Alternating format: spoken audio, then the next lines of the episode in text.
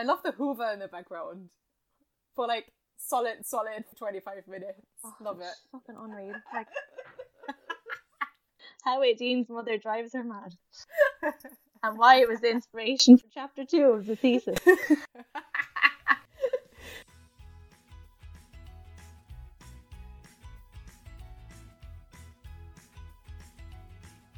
Hello and welcome to PhD Pending, a podcast for early career humanities scholars. Each episode we'll discuss a different aspect of PhD life, sharing both the ups and downs so that all you other PhDs out there can see that you're not alone. And so that those of you considering a PhD can get an idea of what you're in for.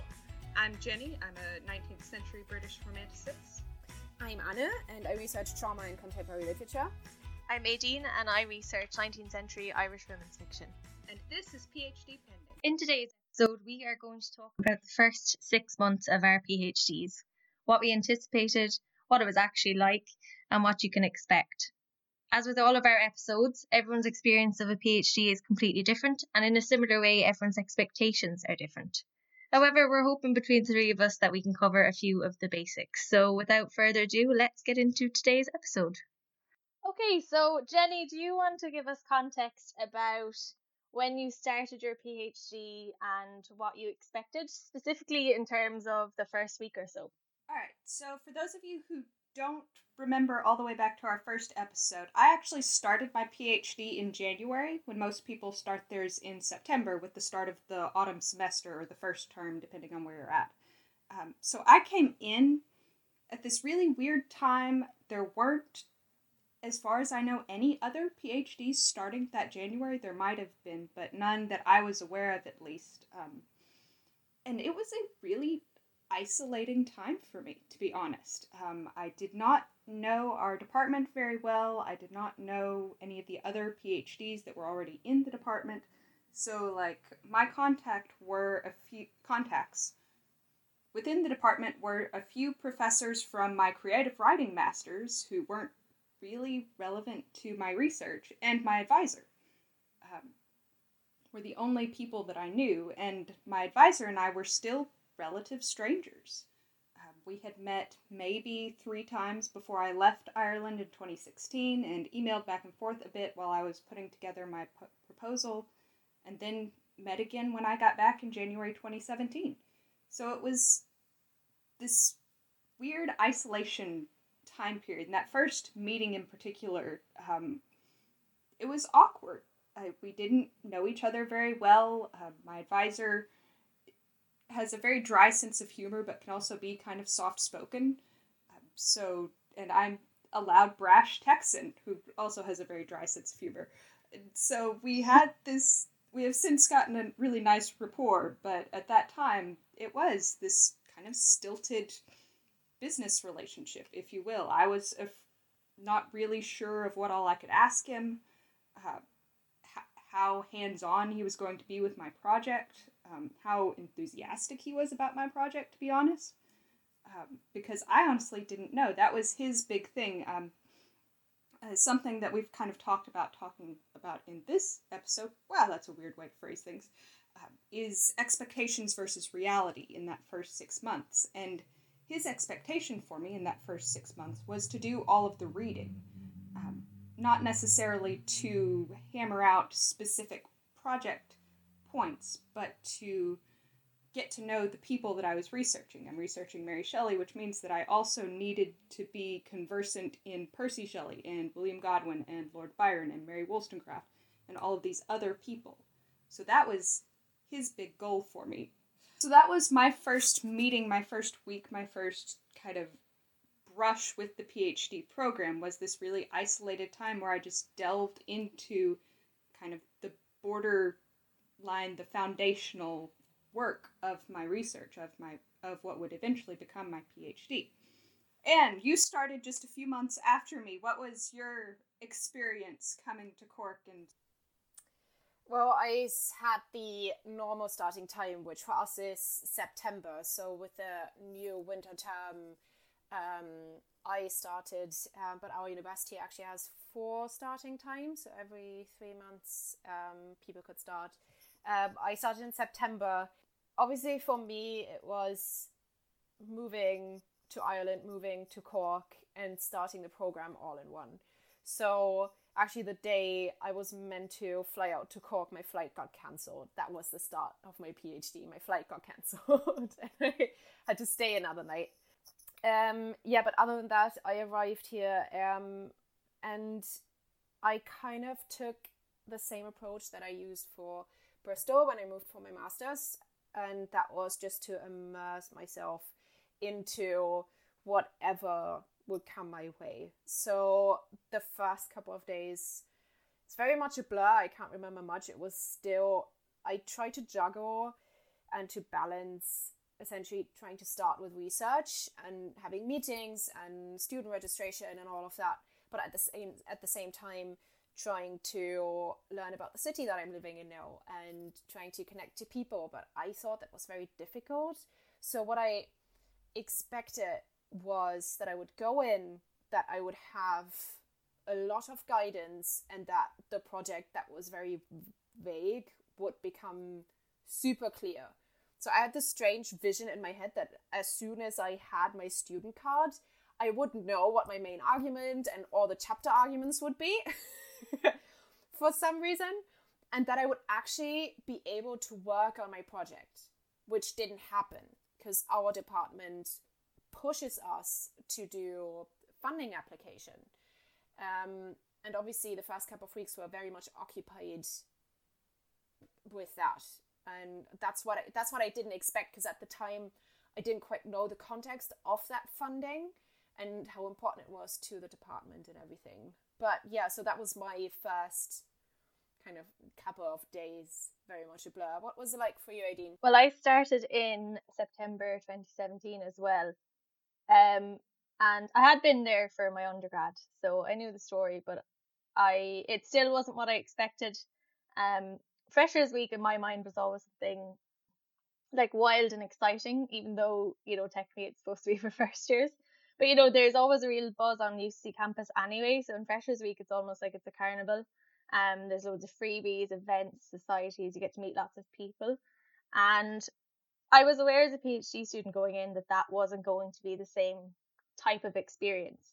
Um, but I did think that there would be some sort of an official registration event whereby you met all incoming PhDs from your specific college, even if not department, uh, now they did organise coffee mornings later, but there was no official event on the day when I collected my student card, and I found that quite isolating then from the beginning. I knew one person, uh, Nicholas, who was already doing a PhD, and if it hadn't have been for him, I wouldn't have known about anything. So, you know, even little things that seem inconsequential, such as that recruitment emails would come out for tutoring, and so that's how you get your teaching. So to keep an eye out and get in quick that there was an office for us to use if we were teaching, that there was a group chat for social events and to stay in contact, um, that there would be postgrad modules and I should look up what ones I want to do and plan for them ahead. Like things like that. There was no event for us in terms of, you know, telling us what to expect. Now, on the day I registered, because I was on a day off from work, my supervisors were great in that they met me on that day. So that kind of added an element of reality to you know that I am actually part of the college, even if nothing else was kind of done. But it is strange when you finally meet your supervisors in person. I think for me anyway, I had talked a big game because realistically you need to. Um but then you get into the meeting and you're almost like, oh dear, this is this is now when they'll catch yeah. me out, you know? It's like that instantaneous imposter syndrome. On that note, in terms of like how the work was planned um, because the most intimidating part of starting the PhD and arguably continuing it is that we don't know what we're doing. So, how was the work set and what kind of goals did you plan and did you overshoot the mark, Jenny? well, I think honestly, like you just gave away a big part of the game is that coming into the PhD, we don't know what we're doing. Like, I wrote this proposal that I have just completely thrown out the window essentially looking at my final project. My thesis is almost done. We're all nearing the end of this project. Um, so that was the thing. Getting we write the proposal before we're experts in the field in the topic, so we're not we don't know what we're doing. um, in a lot of ways. Uh, we do, obviously. Like, we're all very well read. We're all literary scholars coming into this on some level, but we're baby Are we? yes, Aideen, we are. I'll stand by that. you too, Anna. Still standing by it. Um, but we're baby literary scholars. Like, we're just, we're toddlers. We're fumbling around. We don't know everything, but damn it if we're to try. Uh, so that is that was the first six months for me. And my advisor's thing was that he didn't really want me writing anything in the first six months because it was to be garbage, essentially. Like that I was a toddler, that I did need to do the foundational work before I could start writing, before I could start getting into it and that way starting in january was really nice for me because the big funding application that anna's talking about that she got thrown into in 89 I assume you did too oh yeah. right off the bat is in opens up in september. So i didn't have to worry about that for nine months eight months um, before it came in. So i knew a little more about my project by the time i started the irc application which was still god awful and terrible and it murdered me multiple times over but uh, that was the first six months. It was doing the biographical reading on all of these characters that I will be weaving into my characters. Real people who had real lives, who all were born and died, uh, not characters, who have been woven into my thesis uh, since then. So that was the main goal was becoming conversant in these people. Uh, that was a roller coaster at a lot of times. Uh, there was lord byron wrote a memoir towards the end of his life right before he run, goes off to greece to die of malaria.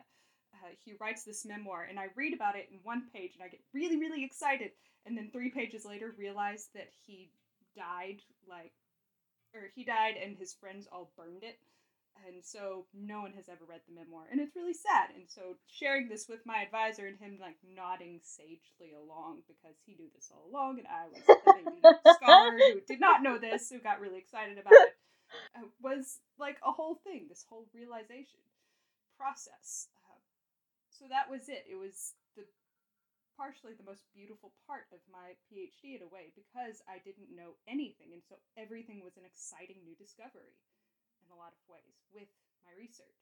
And you've always been much more structured about your research than anything I've done. How was your first? So I should preface this. I said it before. I have an MA in Victorian literature, but my PhD project is very much contemporary, and I decided to completely shift um, theory. So um, essentially, I'm working with trauma theory now, but I never had a single lecture or seminar on trauma theory, which meant that um, I would have to I had to teach myself a new theory and new application of theory at the same time that I was you know analyzing texts and starting to properly research. So that was my big imposter syndrome apart from the language imposter syndrome and the I don't belong here general imposter syndrome. Um, so I wasn't I didn't have specific goals going in. I thought I would be writing sooner, but then again, the whole uh, big postgrad funding um, application that took up about two months full time work.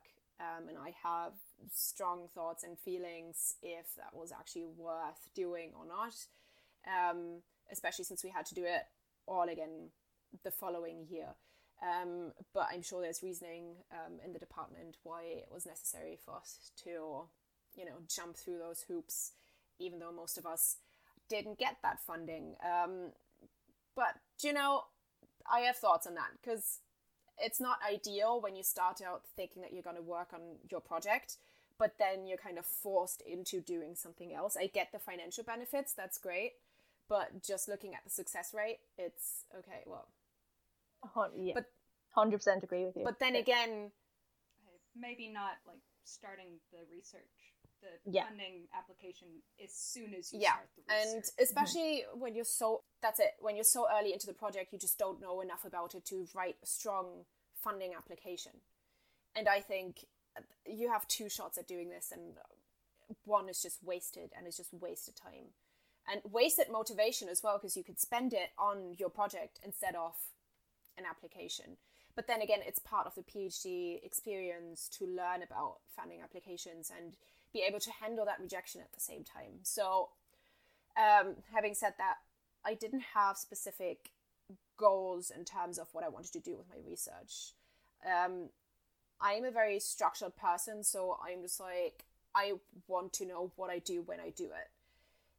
And that didn't happen. I wanted to have everything planned out from day one to submission day three years later, and that didn't happen. And it took me a long time to actually accept that that's not going to happen, that I have to play it by ear, that everything will fall into place eventually, but that the bigger picture will shift and change, and that I cannot pinpoint it at that specific moment in time.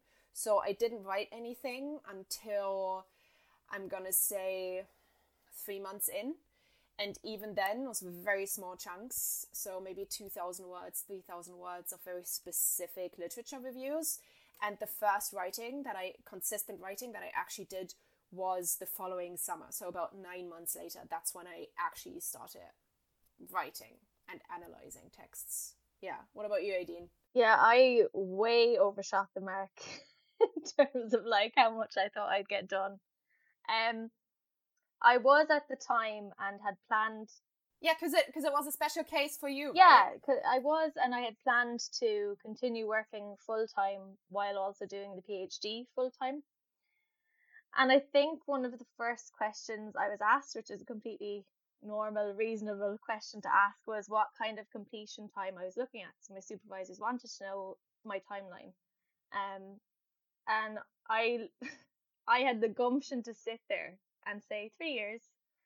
And when they were like, you know, their response was quite reasonable. It was okay, that's a good timeline, except, you know, when you're working full time, I mean, you're not necessarily going to be able to expect to finish with a good quality thesis. So maybe you could revise that date and see how you go. And I was like, I'll get it done in three years. It's fine.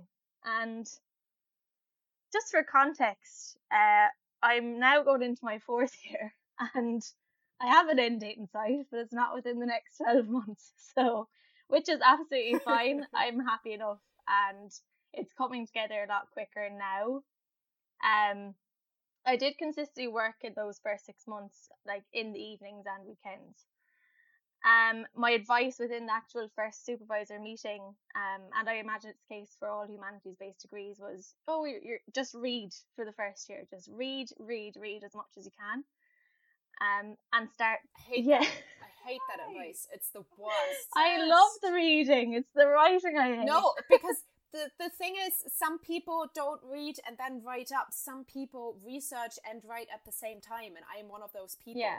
Yeah, I was so overwhelmed when I finished that year of reading, I tell you. you know, I I don't know if any of us still are emotionally ready to revisit the time of the IRC funding forms. But yeah, I think that was so helpful in mapping out what I could do with PhD, like certain opportunities, curriculars. It got me planning conferences, which I'll come back to. Um, but yeah, 100% think you should have to fill out certain aspects of the form, but other than that, leave it because that was four months where in the evenings and weekends instead of researching, I was primarily focusing on that form. Um, which by the way, I hadn't a hope in hell of getting it, and I knew that both times, and I still, you know, you kind of are like, oh, but if I didn't, I'd go, uh, you know, I'd regret it. Yeah. But anyway, um, so I did. I read, I read a lot once the IRC form was in. I made notes as I went. I submitted drafts here and there up until the six month period. Now most of it in the first, we'll say January and February. Um, and my supervisors looked at it. We played around a lot with a lot of the methodology. It was useful in pointing out what wasn't working and what we weren't convinced by and kind of nuancing the argument a bit. But I mean, none of that work I'm particularly proud of now as such. Like it's never wasted. It's never wasted. But I'm now I either completely scratched it when I came back to it with a level head two years in, or I heavily adapted it. so, you know, um, so that first six months, I definitely didn't do as well as I thought I would have done. I thought, oh, sure, I'll have a chapter done by then. like, no way. Um, anyway, I did end up giving up full time work towards the end of the second year, and things went up from there naturally. So, just as a side note, if you're doing the same but you can find other ways to make money, such as teaching, um, ways that particularly will benefit your PhD or your future career, definitely go for it. Um, but anyway, within those first six months, naturally you have to do other work as well, whether it be teaching or conferences. And teaching is a is fun. I think like it's a lot of prep, it's a lot of marking, but it's fun, and students don't know you're not an expert yeah. yet. Conferences, whole different ball game. So, Jenny, how did you go about planning, applying, and presenting at conferences? Because it is something that we don't really get taught how to do. So, how did you find that? Really briefly, 2018 was like my year because I study Frankenstein, and that was the bicentenary of Frankenstein's publication, original publication. So, about August, I guess, of 2017, so six months or so after I had started my PhD, seven months, eight months, I don't know what months are. Uh, time is meaningless. I found this fabulous conference in February of 2018. Um, it was going to be in Venice. It was going to be entirely on Frankenstein's, the Frankenstein Bicentenary, whatever, I don't know, hosted by University of Venice, which is essentially a series of palaces across the city. Beautiful. I said, that's it. I'm going to apply for that. So that gave me a a direction for my research. I had found this one kind of niche thing that I was like, okay, that's cool. I could do a really cool conference paper on that. That niche topics has since ballooned into an entire chapter of my thesis, which is fabulous. But finding that conference really early on in my research, uh, particularly a really targeted conference towards my research, was very helpful because that gave me a concrete goal to aim towards. And the IRC is this big nebulous application that is for, like, essentially covers the entirety of your thesis topic. Tell us everything about your thesis in these 500 word chunks that are terrible. This conference, I could be like, okay, this one topic, this one book, this one argument. Um, so this really spear pointed, targeted um, conference paper. And as for researching conference locations, um, how to how to present at conferences, I had a little bit of practice with that from my undergrad years. Uh, so that was not natural to me. I don't know that anyone can naturally stand in front of a crowd and present on really intricate research, but it was something that I had a little more experience with, I think, than some PhDs. So that came to me, and we'll, we'll have we'll talk about conferences ad nauseum some other time. But 2018 being the year of Frankenstein conferences, so I could kind of stair step my way through the year with all of these different events was really helpful for me in giving me that practice and these different topics. I didn't want to present the same topic at each conference. So I could go, I'll present this at the conference in February, and I'll present this at the conference in October, and work my way through that way. That helped me with progressing my research forward and with um, giving me just mental goals, mental milestones to work towards. Uh, and how was your first conference experience? So my first conference experience was actually way before I started the PhD. I went into the PhD and had presented at three conferences already and had and had a book chapter down at that. so that was me going into the PhD. Um, my first PhD conference was about three months in, two and a half months in, I'd say, and that was up in Dublin. So I traveled up. Um, one thing that I will say, I presented it was fine. I don't really mind presenting. Um, as I said, I already had experience in it. Um, and it was a very small conference and it was a postgrad conference. So there's a difference between postgrad conferences that are kind of just there for us early career scholars to come in and present and have kind of a non competitive environment. Not that conferences are necessarily non competitive or competitive, but you know what I mean as opposed to the very big conferences, the international ones, as for example the one that you went to in Venice, Jenny, or you know we've all been to now. It's just different when it's a big conference. Um, so in that regard, it was very small. But I, when I was at the conference, I massively struggled with my research identity because I come from a Victorian background and I was thrown into a contemporary Americanist um, conference because of my research, because I'm researching Columbine and school shootings and trauma and fiction. So naturally, I was grouped into the Americanist corner. And that is not me. That is not what I do. I'm a Victorianist at heart. It's just that my one research project, which happens to be my PhD, is Americanist. So I very much felt A, out of place, B, like I didn't know anything about what people talked about.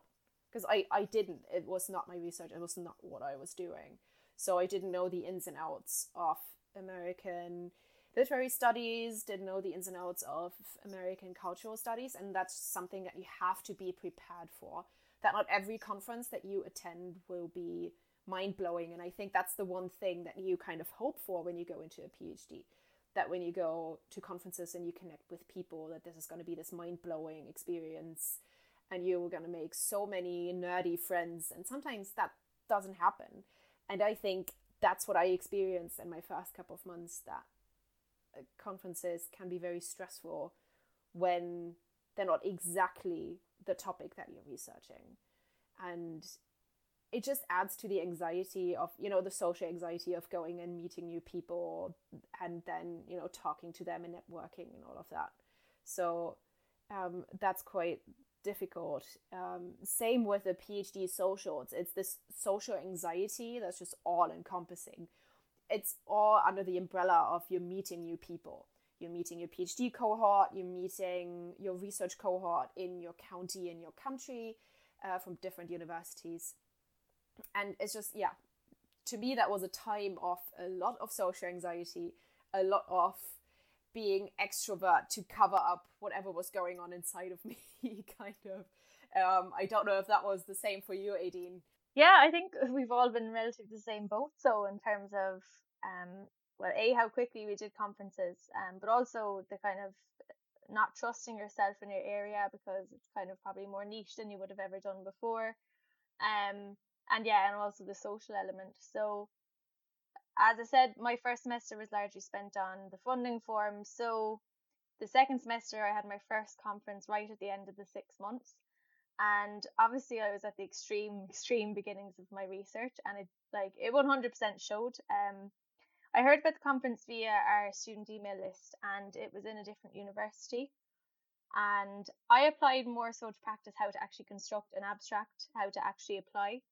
Um, so I didn't expect to get it, and I did. So it was a complete baptism of fire, and um, you know, I, it was a feminist-based conference, and I was going in to justify using Freud. So you can imagine the anxiety easy of that. Is what you're saying. Yeah, yeah. Um, I was surprised that they like accepted me. If I was them, I'd have probably been like, no, absolutely not. But they were they were great. Uh, everyone was nice. Um, I honestly was terrified going into the conference, and I'm not usually a shy person. I don't know if you've noticed. Um, no, it was a good conference to start with. It was quite small. I think there was less than that, like 50 people in, in the room at any given time. Like there was more, but people were kind of in and out. Um, and they were very encouraging throughout. It was just very laid back. Um, and it was really well organized as well, which helped.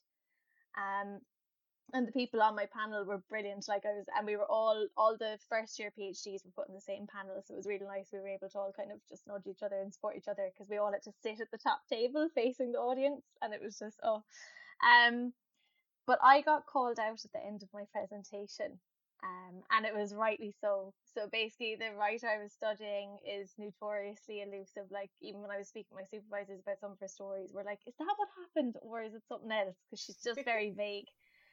But it turned out the person chairing my panel was an expert on her, and she did know oh, no. what the ending was. And I had misinterpreted it, and it basically undermined my entire oh, no. argument.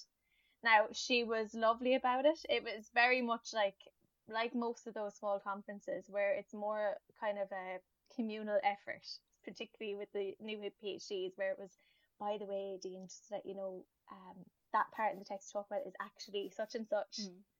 So look, you know, for a future, but it completely undermined my whole argument was based upon this key scene. So I was like going away, just thinking, Aideen, you idiot! Like now I think like you mostly always come away from a conference buzzing anyway. I do. Like regardless of what happens within the conference, I'll always come away fairly buzzing. Like I think there's only once ever I was like Is that eh. the is that the conference or the wine reception? Oh, they're probably linked. so that might be why. The one I wasn't drinking at.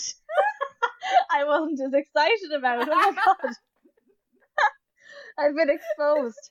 Um but yeah, I think it's it's just a really nice kind of a sense of purpose. Like you come out of it and you're like, okay, there is a reason why I'm sitting at home reading. Yeah. Do you know, because you're not writing that fast realistically. So when you go to a conference you kinda get to test Yeah. it out.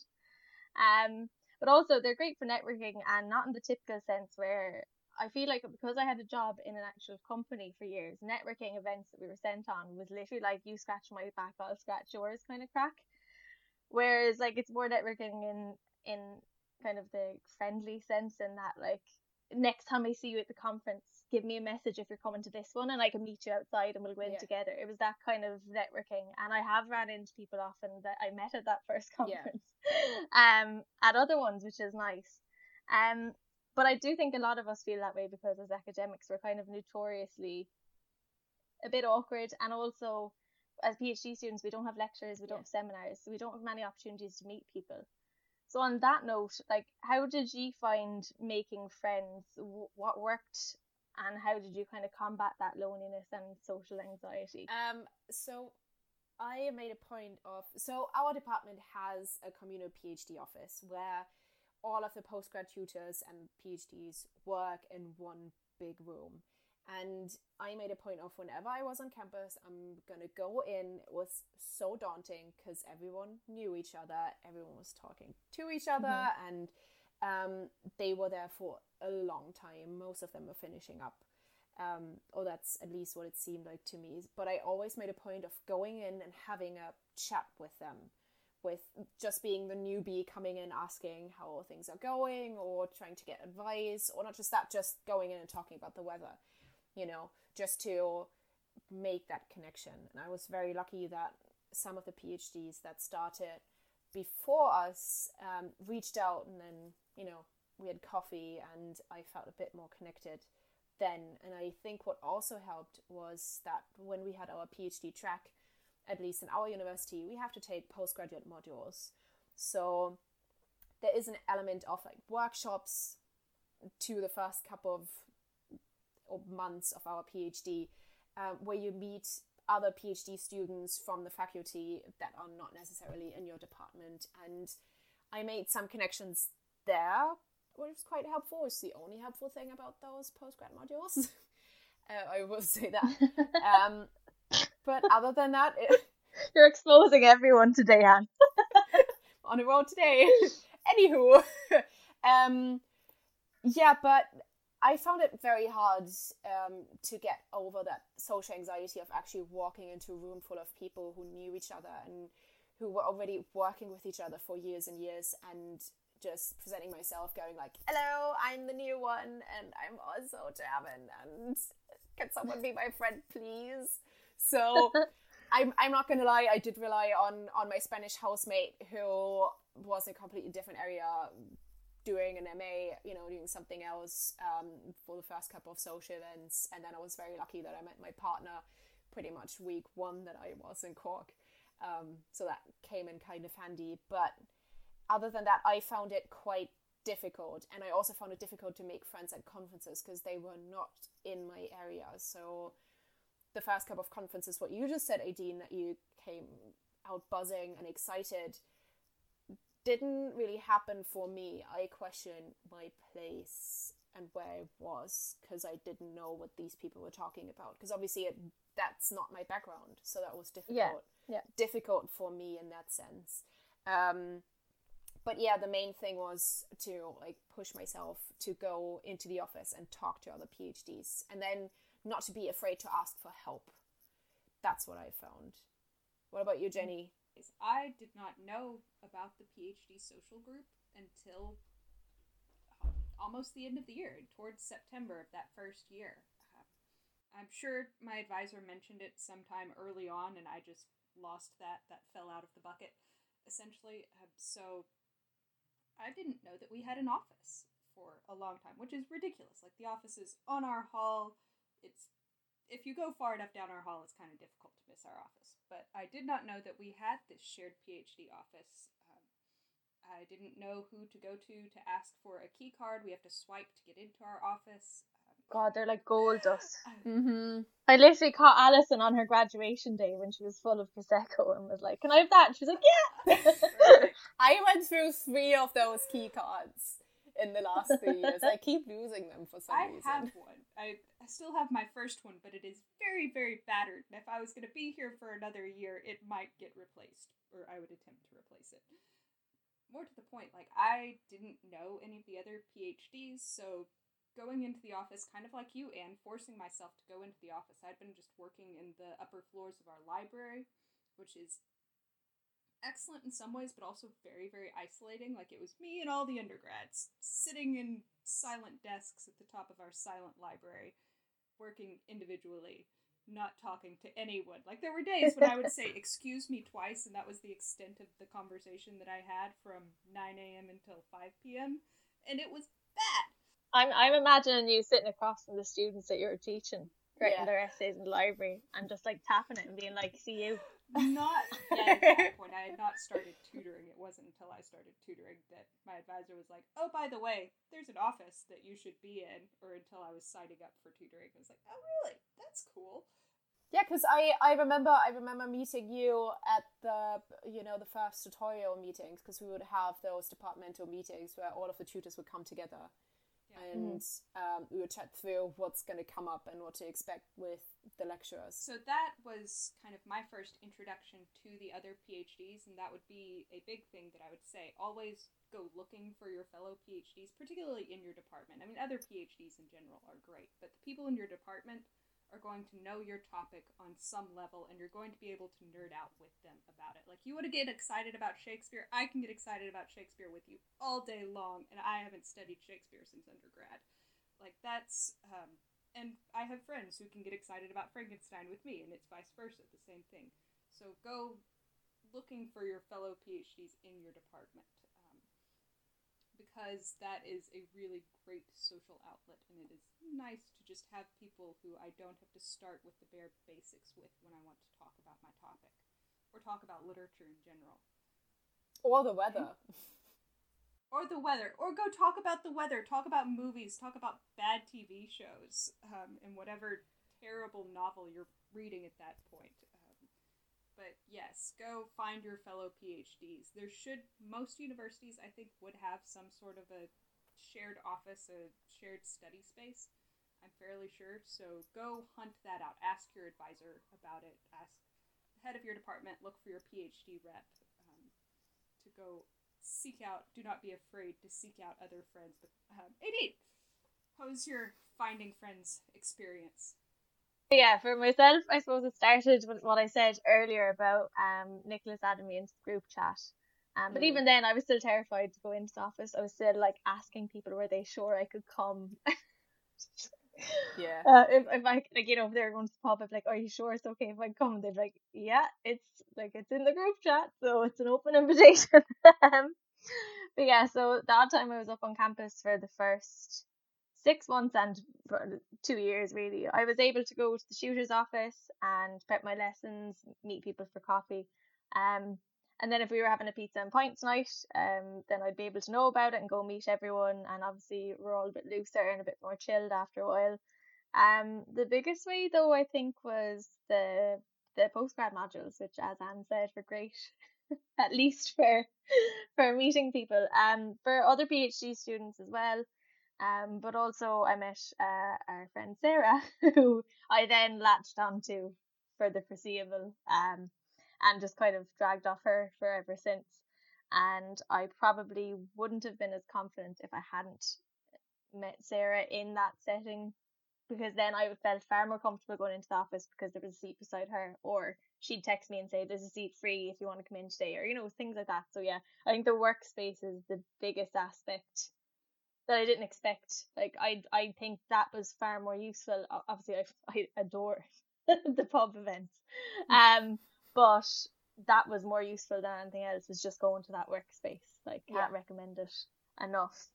Um on that note, so we have a few recommendations there without meaning to really. But are there any other things, you know, three things you could do again? Would you do them again or would you do things differently in that first six months in terms of work, in terms of research, teaching, anything?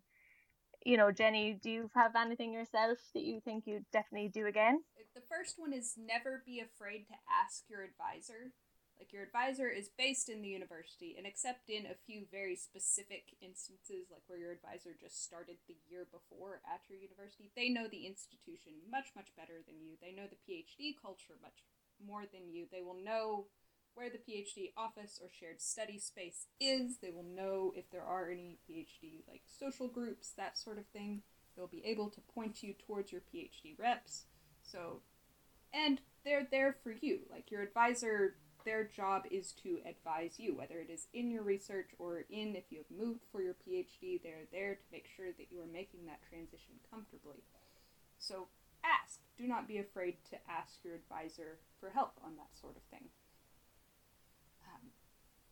And do not be afraid to walk into the PhD office, into the shared study space, and ask about the weather or about who's seen the latest whatever movie it is, you know, when we can all go watch new movies in theaters again um, or when the next pub crawl is or whatever. Um, you have a right to be there. You are a PhD. You have a right to be social with the other PhDs in your department, in your university. Don't be afraid to take the time. In your first six months, in your first year, you ha- you're at the very start of a very long process. Now, whether that long process is three years or four years, or in the case of a lot of American universities, five to six years, um, the PhD process is meant to be a marathon. It is okay if in the first six months you don't produce any significant writing, if you don't go to any conferences of note, if all you do is build your foundation, that's great. That is progress.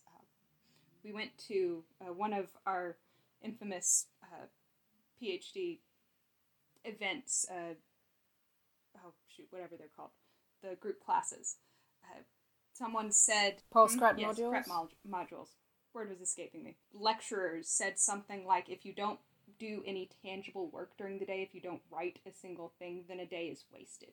And I think that's some of the worst advice that I've ever been getting given, honestly, because as an English literature person, like there are days when all I do is put sticky notes in books, and that is the only work that will be done for 8 or 10 hours in a day is reading and that's fine. That is good. That is meaningful work for your PhD. And don't be afraid to say that that's what happened today. Today I read. Today I used an entire thing of sticky notes because I love sticky notes. That is fine. it's the small stuff. It's the small stuff that adds up at the end. You know? Exactly. And do you have three things? I don't know if those were the three things I wasn't counting. It, it was. Yeah. You did. Uh, yeah. yeah. We we can all count three apparently. um, so I'm going to preface this by saying that I'm a very structured person. I like to know what what's going to happen in the future, and the thought of not knowing um, and not having a structure gives me massive anxiety. Um, so for me, it was very difficult coming in and not knowing what I was doing and what the main argument of my entire project is and what all the mini arguments of my chapters are. Um, so, my first kind of piece of advice would be to try and let that go and be okay with not knowing and, and trusting the process. You need to trust the process that things will fall into place eventually. You're not there to know everything right off the bat and then nothing else is going to change over the next three or four years. You have to allow yourself to grow into the project with the project. Um, that's my first point. And the other one, or the second one, for people who are starting out and are overwhelmed by, you know, the 80,000 words that they have to write. I would say start very small. Start with a tiny, tiny chunk of maybe a literature review to get into your theory, to get into your project. Because as I said, I had to switch theories. So I was educating myself as I, I was writing my chapters and my literature reviews. And I found that literature reviews really helped me to understand the subject matter for what I was actually doing. And then I was able to apply it. So use whatever you're writing and the research you're doing in the first couple of months to educate yourself on what you're doing. Um, and at the same time, don't expect to write a lot. Again, if you're only doing just what Jenny said, um, small bits in a day that don't seem like a lot, they will add up as long as you're continuously at it. If you're doing a small thing every day, then you will be fine in the long run, although it might not seem like it. And I think that's very important to know. And then just the extra add on always go to all the socials. It's the best piece of advice. I remember the Halloween do that we had in my first year that I was there. And I actually, I didn't go as a witch or anything, but I did go as the IRC form. So I actually bought it because that was the scariest thing at the time that I could think of. So I got a white t-shirt and I actually hand painted the first page of the funding application form onto that t-shirt. Perfect. so that was that was kind of my way of connecting with other PhDs. Aren't we all scared of the OSC funding application? That that was the night after submission. So we were all still still traumatized in the highest degree. Yeah, I I went as my thesis deadline, which was I think it was the year 2078. I think is I put down. and what about you, Aideen? What are your three things? Okay, so first, I would probably have been smarter about my working hours and not PhD, but um, you know, part time, full time work outside of campus, because I didn't realize that. You know, we got offered tutorial hours for our department for the School of English, and I thought that was only teaching opportunities that would be available until we were qualified. So I didn't look further afield. And then it was only the end of my second year, Kira in our office told me about the Skills Centre and that, you know, you could teach there in general academic skills and workshops and writing and proofreading and editing and all those kind of things. And not only has that been helpful for my own work, but it also meant that I had additional hours that I could then quit my other job because for three hours I worked as a barista, I could work one hour on campus in a classroom for the same money. So I think I would just have been smarter that way about picking my hours and how much I needed to work. And secondly, I suppose talking of work is the workspace. I don't think I can stress enough how important it is to be working in that kind of office environment. And I don't think it's because we need that push to work because I think everyone in the PhD is kind of suffering from like distressing levels of imposter syndrome. So you need it's not that you need someone to make you do the work, it's that you need someone to make you stop. So for example, if I went into the office nine to five, if I was still sitting at the desk at two o'clock, someone would turn around and go, Come on, we're going for a walk or come on, we're going for coffee, what are you doing? You know. Um whereas if I was working at home I could work till four in the morning. And I mean what kind of quality work are you really going to be producing at that hour? So I think that kind of accountability to take a break is important, and that PhD workspace does that. Uh, lastly, I think it's extremely important to not worry about what everyone else is doing. And I really wish I'd realised that earlier on. I spent so much of the first year and a half, two years, feeling like I wasn't doing anything. So I was trying to do too much extracurricular activities rather than just focusing on my thesis because I was too worried about this person had a publication, this many has done, you know, three extra conferences than I've done this year. So obviously I'm behind. Like that kind of thinking is unhealthy. Your PhD will be done when it's done. There is no point putting a timeline on it if you're not enjoying it. And there is no point trying to do all these extra things if it's to the detriment of your thesis. So I think I wish I'd have realised earlier on that it doesn't matter what anyone else is doing. Comparison is a thief of joy. So I wish I had realised that earlier on. And that's probably a general life lesson I wish I'd realised earlier on as well. That, you know, you don't need to worry about what anyone else is doing. Just put your head down and you'll enjoy your own a lot better. With that said, I think we will leave it there for today. And we hope you enjoyed those suggestions and find them useful or can empathise with them.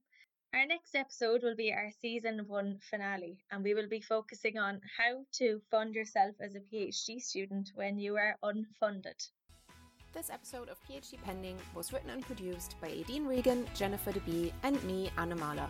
Post production support by Jerome Kelleher. Artwork by Neve D. Get in contact with PhD Pending on Twitter at PhD Pending Pod or via email under phdpendingpod at gmail.com.